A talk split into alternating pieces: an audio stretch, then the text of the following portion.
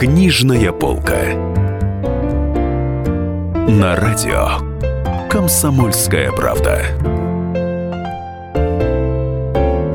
Здравствуйте, дорогие друзья! Это книжная полка. На ней сегодня сидит Дарья Завгородняя, а у меня в гостях Борис Асахович Мессерер, народный художник, академик Российской Академии Художеств, э, большой театральный художник и вообще э, человек, который был свидетелем огромной, великой эпохи, культурной эпохи, э, один из знаменитейших деятелей русской культуры, внесший необыкновенно большой вклад но я хочу сразу сказать, что собрались мы сегодня по важному поводу. А, «Промельк Беллы» так называется книга, которая сначала вышла из-под пера Бориса Асаховича, а теперь и из печати. Я вас поздравляю с этим. А, здравствуйте. Здрасте. Я знаю, что книга – это не первый опыт. Э, в газете я прочла в одной, что э, скульптор и театральный художник Борис Мессерер после знакомства с Беллой Ахмадулиной взялся собирать ее э, стихи, которые она записывала на тетрадных листках и салфетках. Скажите, пожалуйста, вы действительно это собирали? Потом это составило несколько книжек. Нет, это немножко, ну, чуть иначе формулировать. Э, надо просто э, иначе, что я внимательно очень относился к тому, что Бела делала в литературе. И поскольку она была человек неорганизованный весьма, то я старался действительно сохранить ее и записи, и какие-то автографы, которые она зачастую довольно бездумно раздаривала людям. Я в этом смысле я просил их сделать ксерокопию с такого автографа и отдать мне ксерокопию, оригинал оставив у себя. И это действительно правда, что из этих как бы ушедших в никуда ее автографов с замечательными иногда стихами на них, экспромтами такими – я собрал большое количество, они опубликованы ныне. Вот. А часть материала, часть материала, имею в виду ее письма ко мне и э, какие-то памятные записки и так далее, я сейчас как раз собираюсь издавать скоро. А эта книжка есть попытка э, донести до современного сегодняшнего читателя образ самой Белы Ахмадулиной с тем, чтобы точнее ее люди представляли себе. И во многом я пользовался такими уже моими записями того, что Бела говорила. Я в течение, поскольку мы прожили очень много лет вместе, почти 40 лет, за это время я с самого начала нашей совместной жизни понимал, что Бела говорит изумительные иногда вещи, рассказы, какие-то устные получаются или какие-то ее воспоминания – и мне всегда хотелось их как-то записать. И сначала я был растерян, во-первых, в этическом смысле. Ну, как это я, только начав нашу совместную жизнь, начну что-то записывать? Это уже было как бы глупо и неестественно. Но вы признавались в книге, что до знакомства с Беллой Ахмадулиной вы не читали ее не стихов, читал чтобы стиху, не да, портить это... все впечатления о ней. Нет, это не так формулируется. А когда уже начался наш, как бы будем так довольно грубо говорить, роман, то в этот момент я не стал читать эти стихи, боясь, что они будут на меня оказывать какое-то добавочное влияние. В этом смысле я говорил, что я не читал. Потом я, теперь я стал величайшим специалистом по ее творчеству, потому что относился к ней с заботой, с любовью и со вниманием. А то, что я не успел договорить, это касается того, что я стал я думал в течение всей жизни, как донести ее устные рассказы, вот это все богатство, которое она в себе держала. Потому что она иногда выплескивала это, говорила как какие-то отдельные истории, рассказывала и так далее. И все это улетало куда-то. Но когда уже в последнее время я стал просто открыто, с ее разрешения, класть диктофон на стол иногда. И вот я стал записывать то, что она рассказывает. Ну, конечно, не навязчиво, конечно, когда она сама этого была не против, как бы этого, потому что тут существует этический момент. И получился целый цикл рассказов, в основном о ее юности, о детстве, потом о юности, о времени ее учения, учения в литературном институте и так далее. Больше всего она это вспоминала. И получился вот этот целый цикл таких э, маленьких рассказов в начале книги. С тем, чтобы не я о ней рассказывал, она сама говорила себе, это более ценно, я считаю. И таким образом выстраивается ее образ. Вот. Но потом были другие рассказы, или в разное время я тоже пытался. Это, я, иногда я даже от руки пытался записать за ней, но это, конечно, было очень несовершенно. Терялась интонация, и я не успевал просто. Но вот эти рассказы, предположим, про Твардовского, замечательный рассказ про их совместное пребывание в Париже, он очень трогательный, смешной такой рассказ – Ну, там есть смешные очень детали. Ну, как к нему дама приставала, и, и ну, он да, говорил, да. спасите меня от Ну, нее. и такие там были минуты. Он, э, э, это ценно, потому что мало таких свидетельств об Александре Трифоновиче. Мало их. А здесь очень образ его смешно раскрывается, как он тосковал в Париже, 62 год. Он был большой, так сказать, здесь ну, ответственные посты занимал, и главный редактор «Нового мира», потом он был и членом ЦК и так далее. Э, ну вот, э, то есть он занимал большое положение, но в Париже он потерялся, он не, не мог себя найти, ему все было чуждо. Тогда у русских-в скобках советских людей не было Э, навыка пребывания за границей и свободы поведения. И тогда он был зажат, и еще рамки такие были поставлены вокруг. Он очень тяготился этим. Но ему его тяготило то, что были люди какие-то, которые представлены были за ним смотреть, и Нет, это не уже не пойти. будем погружаться так подробно в эту тему. Но, но это интересно. Интересно, да. Там был такой вот, э, руководителем делегации был такой поэт Сурков. Это все со слов белое, это я же там не был.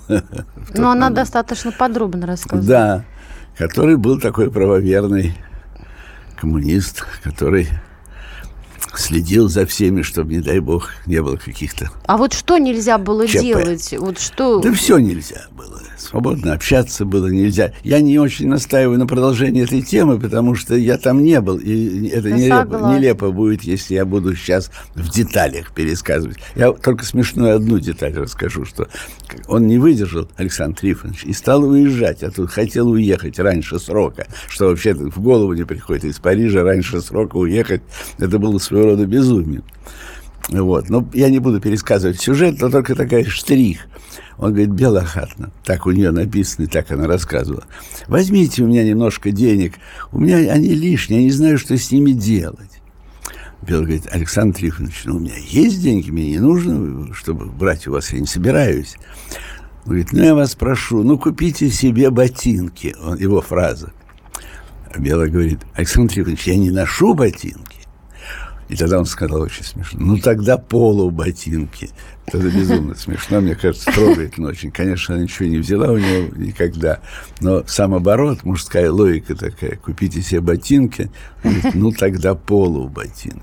Ну, вот так. То есть я хочу сейчас в рамках этого короткого разговора на радио дать представление о многогранности этой книги. Вот такая затея была и как она рождалась. То есть она родилась сначала только Абель, а потом обросла обросла множеством, множеством подробностей. подробностей. А, вот да. мы в следующей части программы обязательно об этих подробностях поговорим. Книжная полка.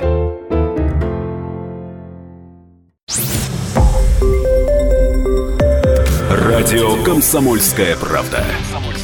Более сотни городов вещания и многомиллионная аудитория. Хабаровск 88 и 3 FM. Эм. Тюмень 99 и 6 FM. Эм. Кемерово 89 и 8 FM. Эм. Москва 97 и 2 FM. Слушаем всей страной. Книжная полка. На радио «Комсомольская правда». Дорогие друзья, это «Книжная полка». А, с вами Дарья Завгородняя. А у меня в гостях Борис Асафович Мессерер, театральный художник, народный художник России. И мы говорим о книге про Беллы, которую он написал. И вот она теперь издалась. И это очень большая книга, которая получилась не только о Белле Ахатовне, но и о большой эпохе, большой культурной эпохе, которой свидетелем и участником был Борис Мессерер. А, Борис Ахатович, о, господи, простите, боже мой, Асафович, я, я все время вас в голове у себя соединяю с Беллой э, Ахатовной. И постоянно у меня получается такая в голове, знаете, общая фигура. Я бы хотела поговорить о том, как вы с ней познакомились. Ведь вы удивительная, собственно, творческая пара.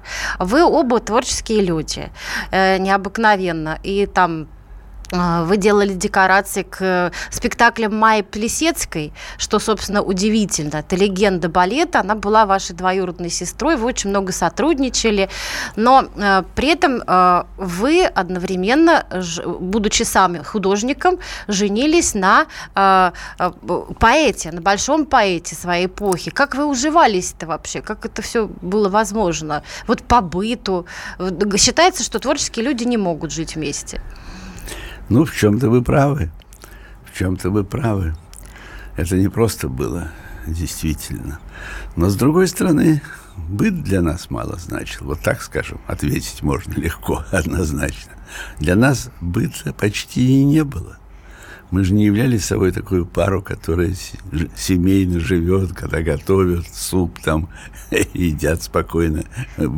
Мы на лету существовали, на, в полете в каком-то, творческом или человеческом, как угодно. Мы на быте не имели сосредоточения. Мы жили действительно духовной жизнью. жизнь была непростая, я тоже это охотно подчеркиваю, потому что это правда. Вот. Но, тем не менее, наше сосуществование было объясня... объясняется тем, что у нас были сов... очень большое совпадение взглядов, редкое. И в отношении людей, и в отношении явлений искусства и литературы.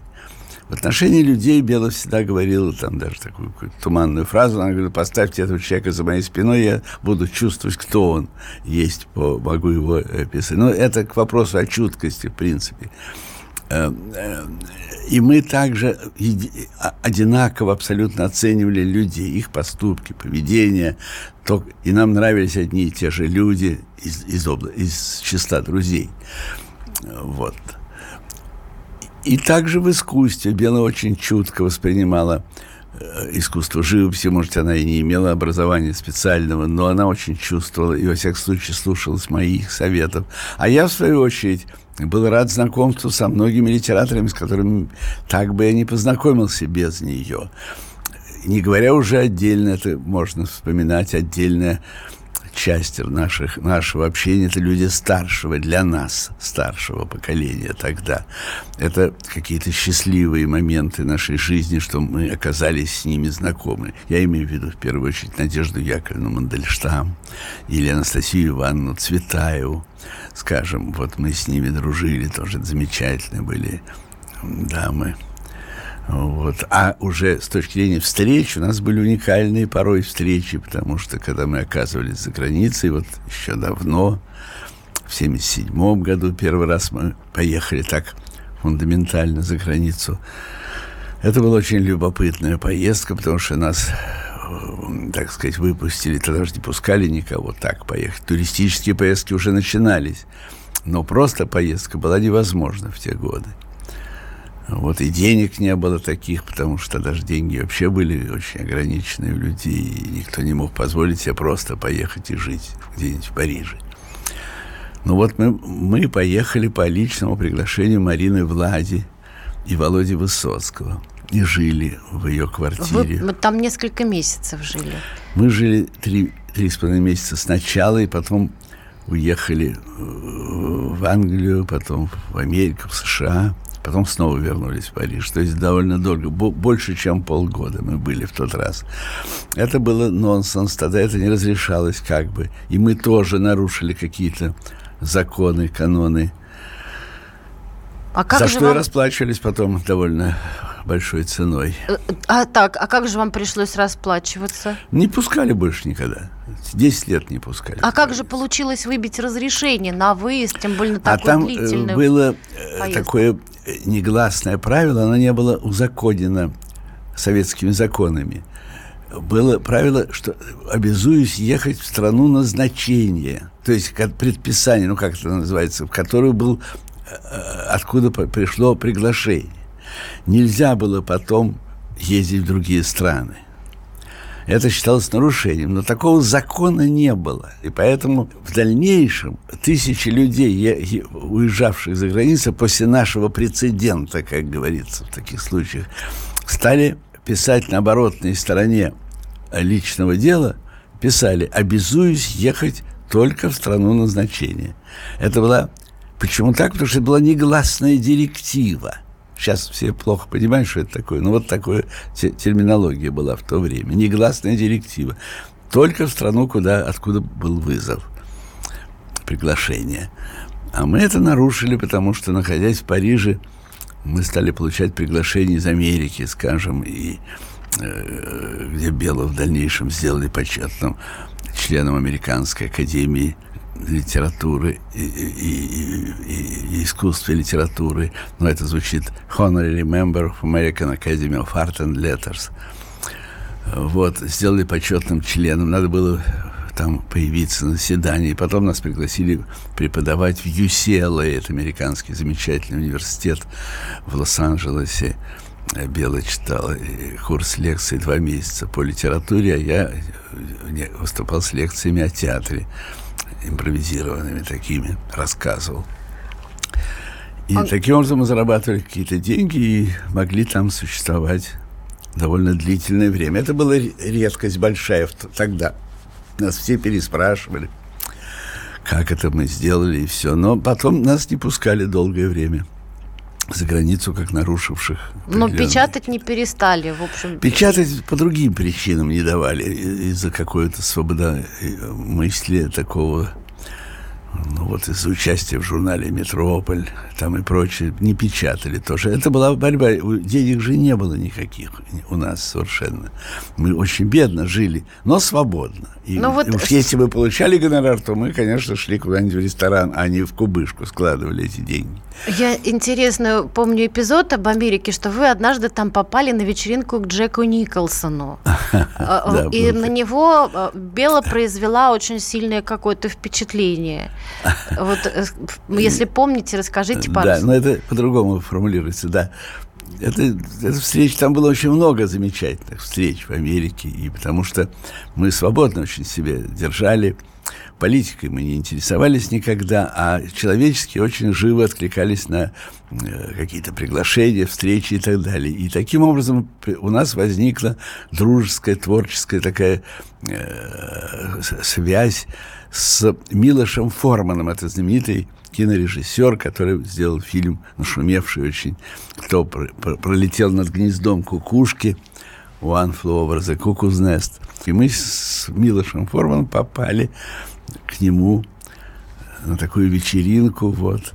Ну, там много, особенно, что я расскажу сейчас, особенных приключений именно с ним не было, но просто там было любопытно другое, что существует такая американская манера нельзя, и международная такая в других странах, что нельзя прервать, вот если человек с кем-то беседует, невежливо подойти, перебить его и сказать, мы тоже хотим спросить там что-нибудь или так далее. Надо выждать, пока человек кончит свой разговор. Это такие международные этические нормы. Но вот в этом смысле было странно для нас, что мы с Милышем почти час ждали, пока Джек Николсон освободится от тех, кто уже с ним начинал Со беседовать. всеми поговорит. Да, да, да, кто уже стоял в этой такой невидимой, но очереди. Там еще смешная деталь всплывает в памяти, как Володя Высоцкий в его рассказах как-то сказал Марине, Марина, это же Джек Николсон, где-то в аэропорте он его встретил, увидел. Я сейчас пойду с ним познакомлюсь. Марина говорит, Володя, у нас так не бывает, так нельзя знакомиться. Да я, Высоцкий, ну, он должен про меня что-то знать. Я сейчас... Э, говорит, нет, я не могу тебя познакомить, потому что я сама с ним не знакома. Я тебе не советую это делать. Но Володя все равно пошел, сказал Джек, там, ну, он говорил понемножку по-английски, по-французски, Володя. Но Николсон не стал с ним разговаривать, показал через так вот, go, go, проходи, проходите, мол. Это Про, был... Проходите, да. Да, да, Володя сейчас с грустью это рассказывал, но это тоже рисует нравы, что на Западе свои ценности, и так их не преодолеть просто. Своя этика. Дорогие друзья, мы продолжим через несколько минут. Книжная полка.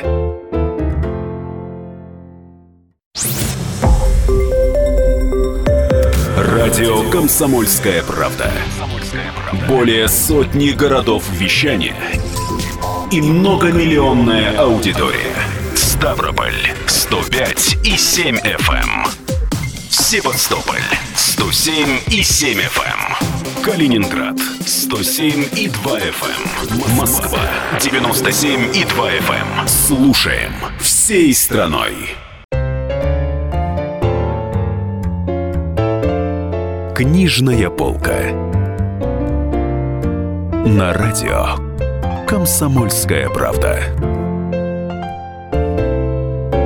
Здравствуйте еще раз. Это «Книжная полка». У нас в гостях Борис Асафович Мессерер, а, театральный художник, народный художник Российской Федерации и а, вдовец Беллы Ахмадулиной, а, э, женщины, которая стала символом эпохи, стала ее ну, музой, вдохновительницей. И, в общем, если мы говорим об эпохе 60-х, 70-х годов, вообще о 20 веке, мы вспоминаем сразу Беллу Ахатовну. Но была еще знаменитая женщина, женщина, которая составляла ваш ближний круг, и тоже это символ 20 века, это Майя Михайловна Плесецкая.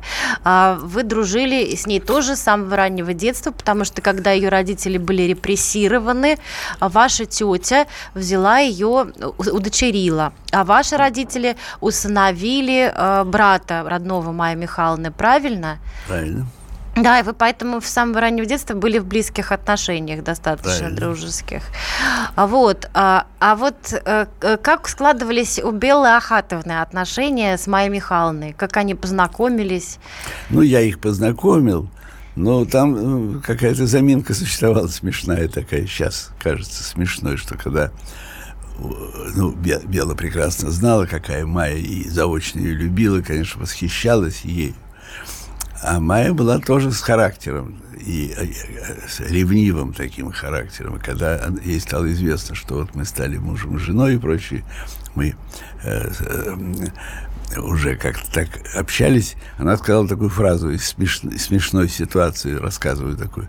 Она сказала, пусть она обо мне что-нибудь напишет, Майя, капризно так сказала. Ага. Я в ужасе Отпрянул, говорю, Майя, жалься.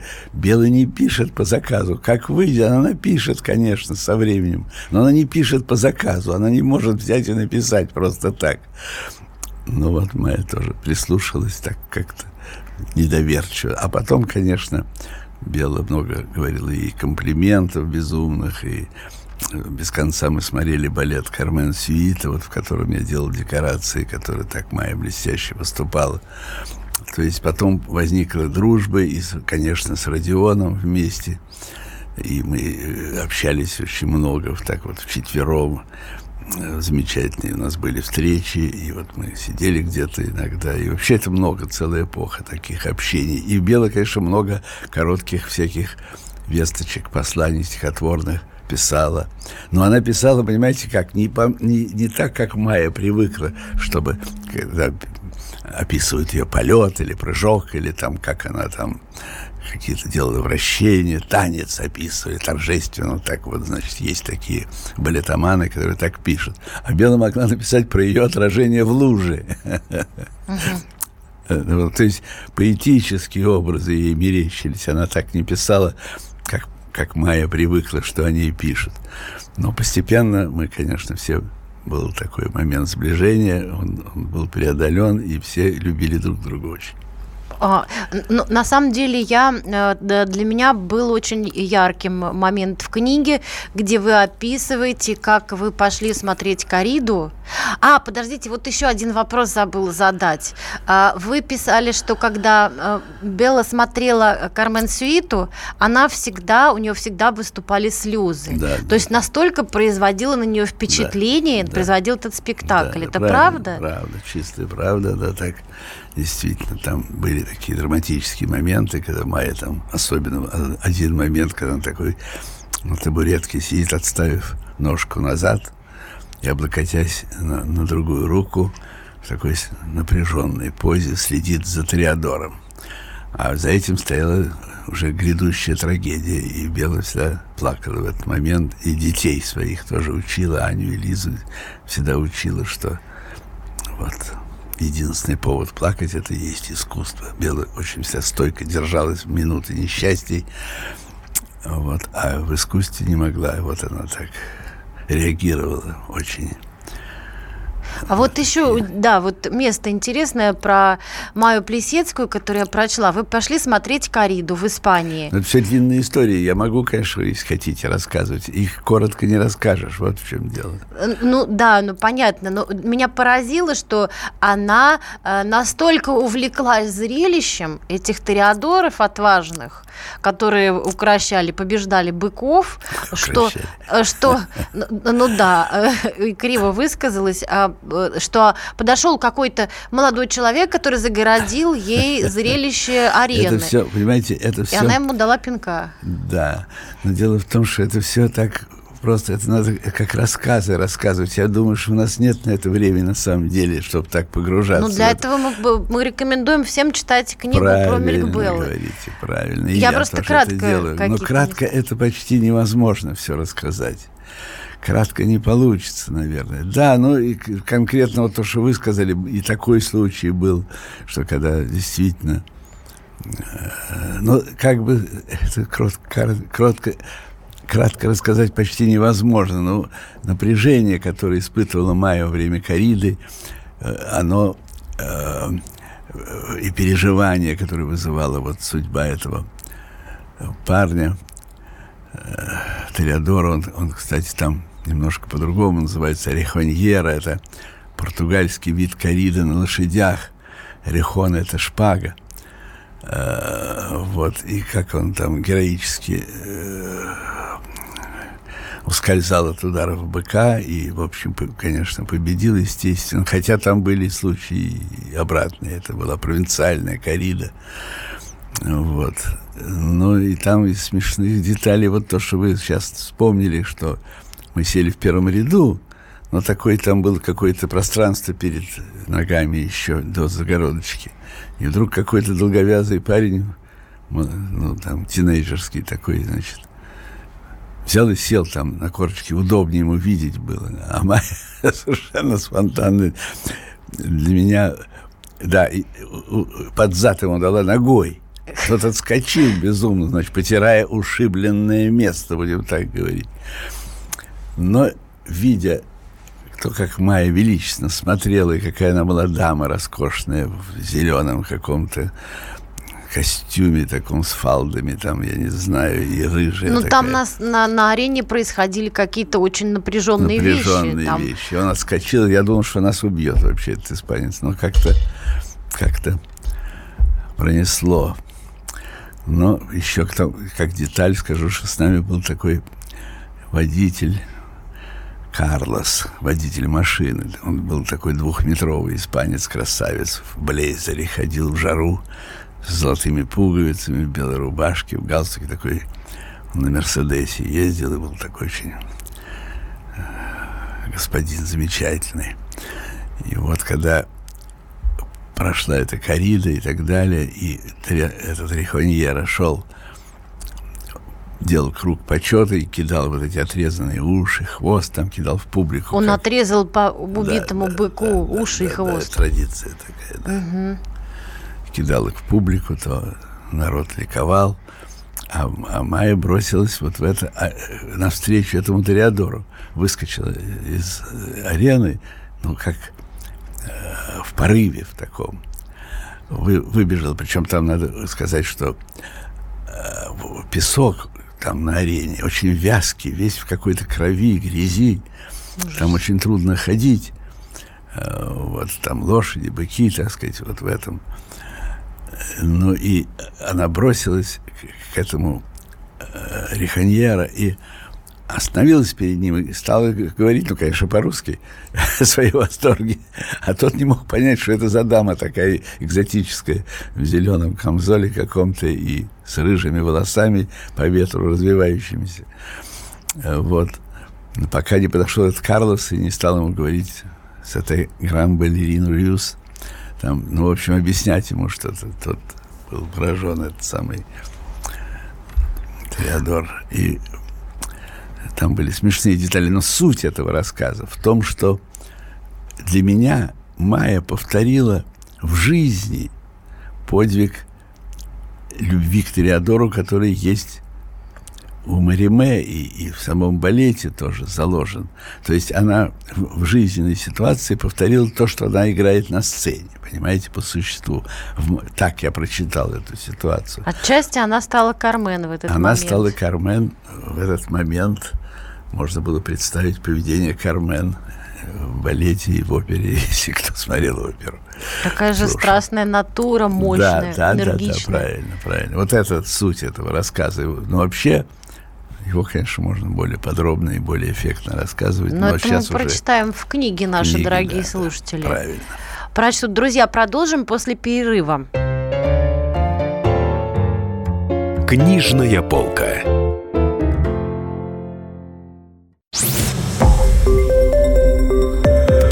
Радио «Комсомольская правда». Более сотни городов вещания и многомиллионная аудитория – Хабаровск 88 и 3 FM. Эм. Челябинск 95 и 3 FM. Эм. Барнаул 106 и 8 FM. Эм. Москва 97 и 2 FM. Слушаем всей страной. Книжная полка. На радио. Комсомольская правда.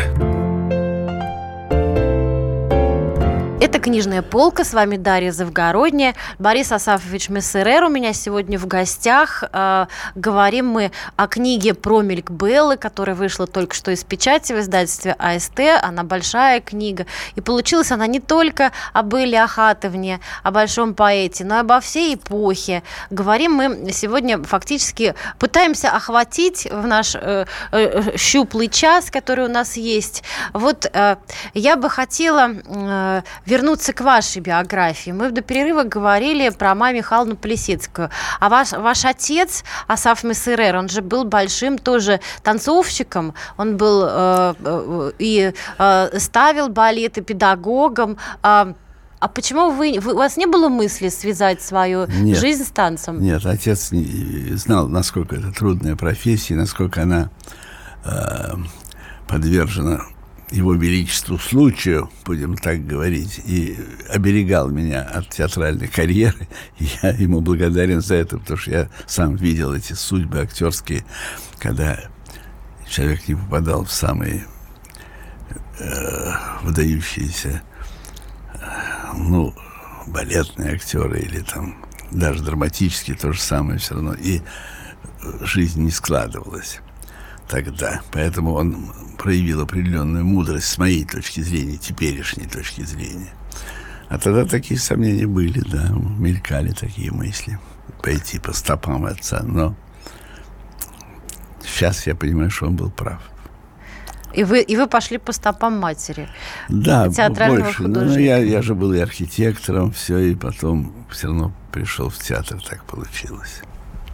А вот э, на самом деле у меня такое ощущение всегда складывается, что 60-е, 70-е годы – это такая какая-то вообще эпоха большого культурного взрыва.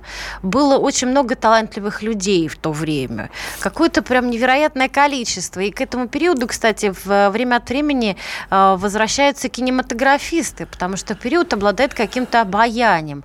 Вот то стиляги снимут, то оттепель. Э, вот Э, почему, по-вашему, так притягательно это время? Вот оно какое-то было обаятельное. Ну, Хрущев, там, свобода, наверное, вот это. Ну, это время, да, так и запомнилось. Вот, ну, мы их условно называем. Я, я тоже к ним отношусь, шестидесятники, так есть такой термин возникший. Да, это так, это был взрыв такой. Накопилось желание свободы. Уж очень мы жили тяжело в то ужасное сталинское время, когда все подавлялось, уничтожалось. Все было запретно. А потом был такой порыв, позыв к свободе. И вот он нашел отражение в творчестве молодых писателей, ну и режиссеров, и кого угодно. Во всех областях и художников. Все как бы проснулись от спячки – вот и поэтому это ну, называется такой оттепель. Ну, вы знаете, в застой все-таки как-то засыпать обратно не захотели.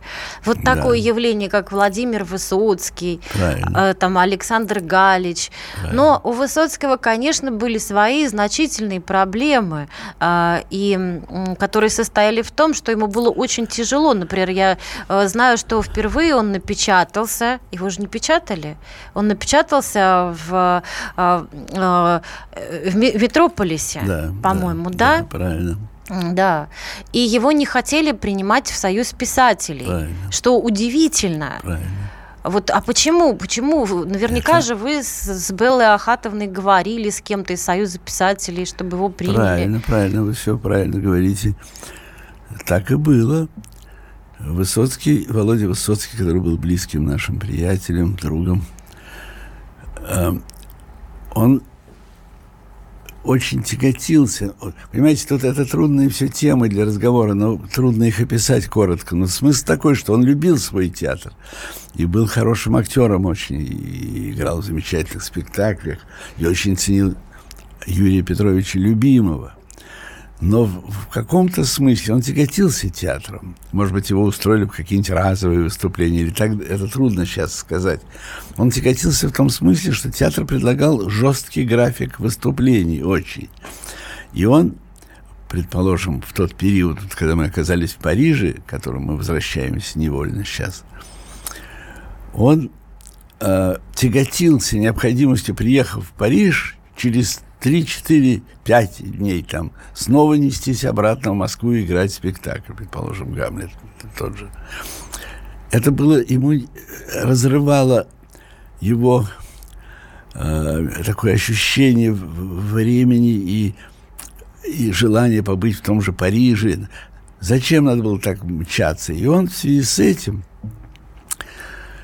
хотел вступить в союз писателей, чтобы иметь это сейчас смешно звучит очень все, чтобы иметь возможность получать характеристику в другой какой-то организации.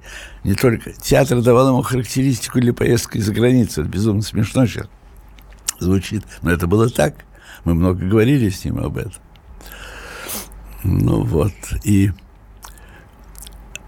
а для того, чтобы, значит, ему хотелось стать членом Союза писателей, чтобы быть свободным. Может быть, он продолжал бы выступать в театре, но, может быть, он э, имел бы возможность реже выступать там, я не знаю до конца. Но смысл такой, хотел свободы тоже.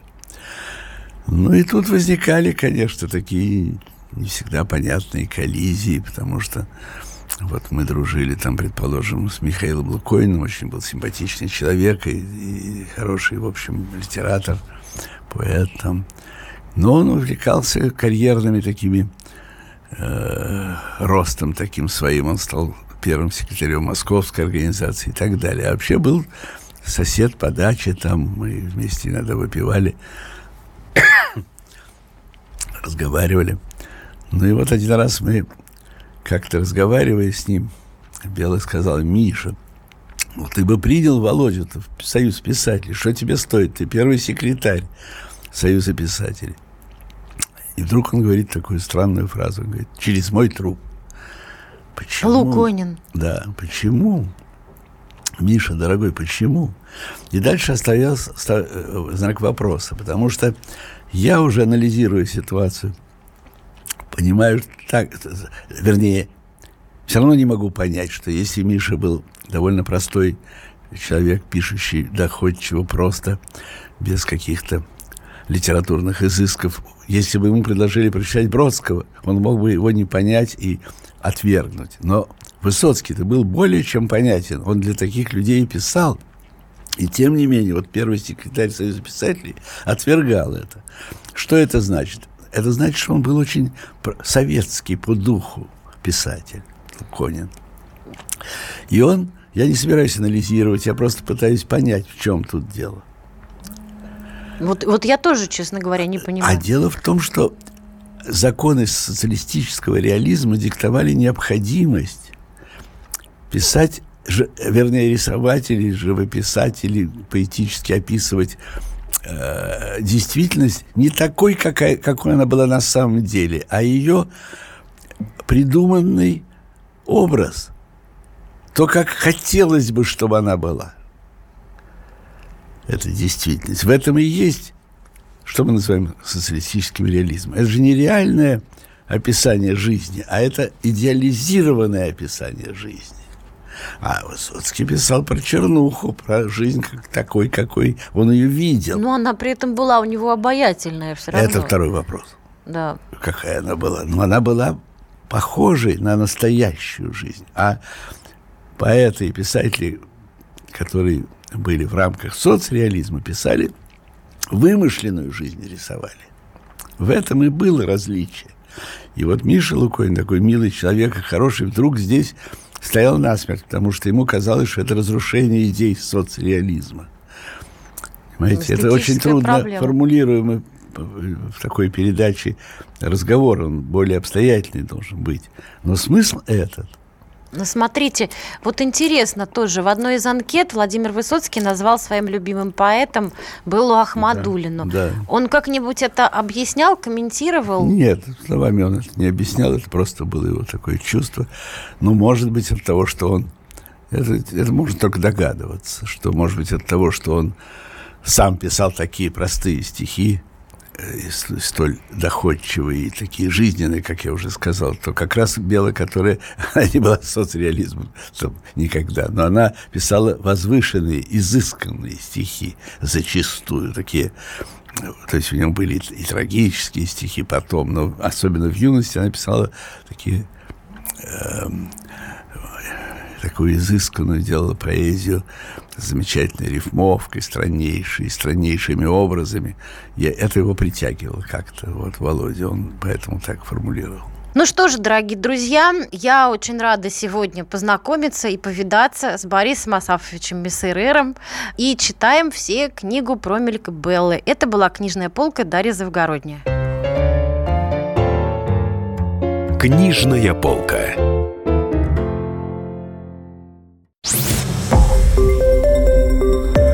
Радио «Комсомольская правда». Более сотни городов вещания и многомиллионная аудитория.